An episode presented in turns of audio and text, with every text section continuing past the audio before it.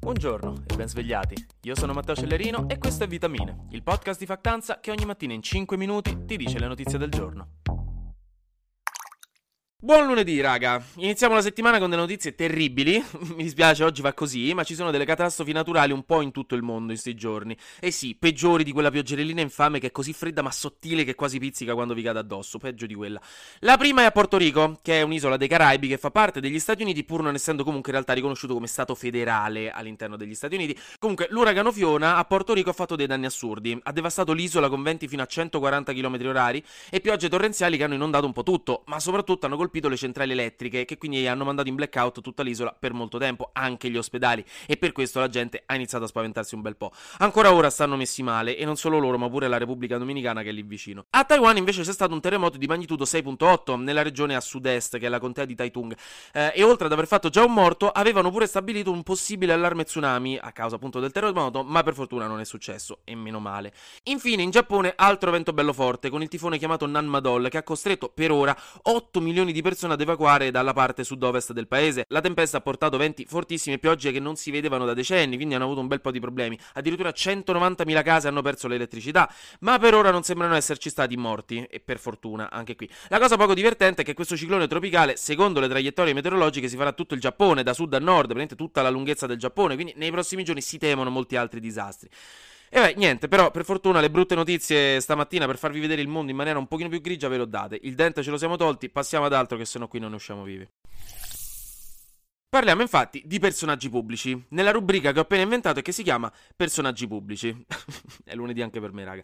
La squadra italiana di Coppa Davis, mo vi spiego che è, composta da Sinner, Berrettini, Musetti, Fognini e Bolelli, con capitano della squadra Filippo Volandri, ha battuto la Svezia e si è qualificata come prima del suo girone e quindi mo gli toccheranno i quarti di finale contro gli Stati Uniti. La Coppa Davis è un torneo di tennis a squadre dove competono le squadre nazionali, una specie di mondiale con le varie nazionali, che però non partecipano tutte le nazionali. È un torneo molto bello e prestigioso, soprattutto negli anni 60 60 e 70, adesso un po' di meno, che abbiamo vinto nel 76. È l'unica volta in cui lo vincemmo con la famosissima squadra di Panatta, Bertolucci, Barazzutti e Zugarelli, con capitano Pietrangeli. Altro personaggio, altro giro, altra ruota, Woody Allen, il notissimo regista e scrittore, famoso per aver fatto dei filmoni e per la comicità di molti dei suoi testi, e anche per avere una media praticamente di un film all'anno. Io non so come faccia a essere così produttivo. Vedi che succede essere nati prima dei cellulari. E noi dobbiamo ringraziare il buon Dio se riusciamo a concentrarci per studiare più di 12 minuti di fila.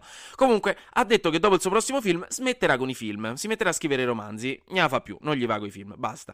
Poi in Francia hanno l'uomo ragno, che è un uomo di nome Alain Robert, che è famoso per aver scalato da solo e in arrampicata libera, che significa veramente a mani nude, senza imbragature, un sacco di edifici in giro per il mondo, edifici belli alti. Ecco, recentemente ha compiuto 60 anni e ha deciso di festeggiarli scalando la Tour Total Energy di Parigi, una torre di 48 piani. Pensate che scemo, io ho organizzato una cena in un ristorante cinese in via Sarpi per l'ultimo compleanno. Però ecco, in pratica lui scala gli edifici per fare notizia e in questo modo vuole sensibilizzare sul cambiamento climatico. Quindi di base è un bravo uomo. E per queste sue salitine ogni tanto è stato pure arrestato, perché in effetti non credo che l'unica cosa che ci ferma dal semplicemente avvicinarci a un palazzo e iniziare a scalarlo sia la capacità di farlo. In effetti forse se ti fai vedere alla finestra del quarantesimo piano da chi si sta tranquillamente bevendo il suo tè delle 5, forse c'è qualche legge che lo vieta. Ma comunque, buon per lui, voleva dimostrare a tutti che anche a 60 anni comunque la vita non è finita e non è per niente male come messaggio da ricordare. L'ultimo personaggio di oggi è Sofia Raffaeli, l'italiana che ai mondiali di ginnastica ritmica di Sofia in Bulgaria, Sofia Sofia, che buffo, ha vinto l'oro nell'all round dopo aver vinto l'oro nella palla, nel nastro e nel cerchio. È la prima italiana a vincere il mondiale nell'all round, che è la disciplina che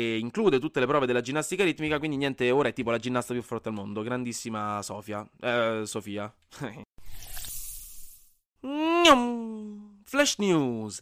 Nancy Pelosi, la speaker della Camera degli Stati Uniti, è andata in visita diplomatica in Armenia per discutere della guerra con l'Azerbaijan per il Nagorno-Karabakh, portando il supporto degli Stati Uniti al governo azero e criticando quello azerbaigiano per gli attacchi, pur ricordando che la prima guerra nel 1992 la iniziarono gli armeni. Ha comunque chiesto che si trovi un accordo pacifico. Biden ha di nuovo detto che se la Cina invadesse Taiwan, l'esercito statunitense scenderebbe in difesa dell'isola e ci si aspetta una reazione cinese abbastanza indignata e furiosa a questa dichiarazione, perché in teoria Biden non può dire ad alta voce che difenderebbe materialmente Taiwan, visto che formalmente gli USA riconoscono Taiwan come parte della Cina.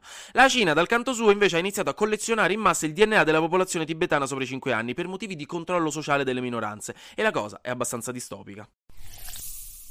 Oggi infine vi ricordo che si terranno i funerali della regina Elisabetta. Sono già passati dieci giorni dalla morte, a quanto pare. Negli ultimi 3 o 4 giorni ci sono state file letteralmente di chilometri a Londra, davanti all'abbazia di Westminster, per dare l'ultimo saluto a Sua Maestà. Raga, i, vi- i video delle file sono impressionanti, non so se l'avete visti, ma la gente che c'era, tutti i Vips, poi pure David Beckham, che pur vedendogli offerto di saltare la fila ha deciso di farla come ogni altro, a quanto ho letto. Quindi... Comunque, i capi di Stato di praticamente tutto il mondo sono già arrivati a Londra, da Biden a Mattarella, dall'imperatore giapponese al re dell'Esoto, un botto di gente.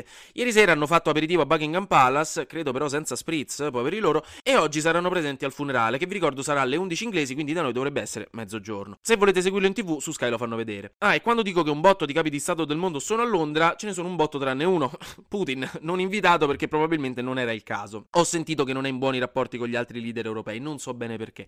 Ovviamente il Cremlino ha rosicato e ha fatto una dichiarazione, ma tant'è, la prossima volta magari evitano di invadere un altro paese poco prima che muoia la regina. Anche oggi grazie per aver ascoltato Vitamine. Noi ci sentiamo domani perché sarà successo di sicuro qualcosa di nuovo e io avrò ancora qualcos'altro da dirvi. Buona giornata.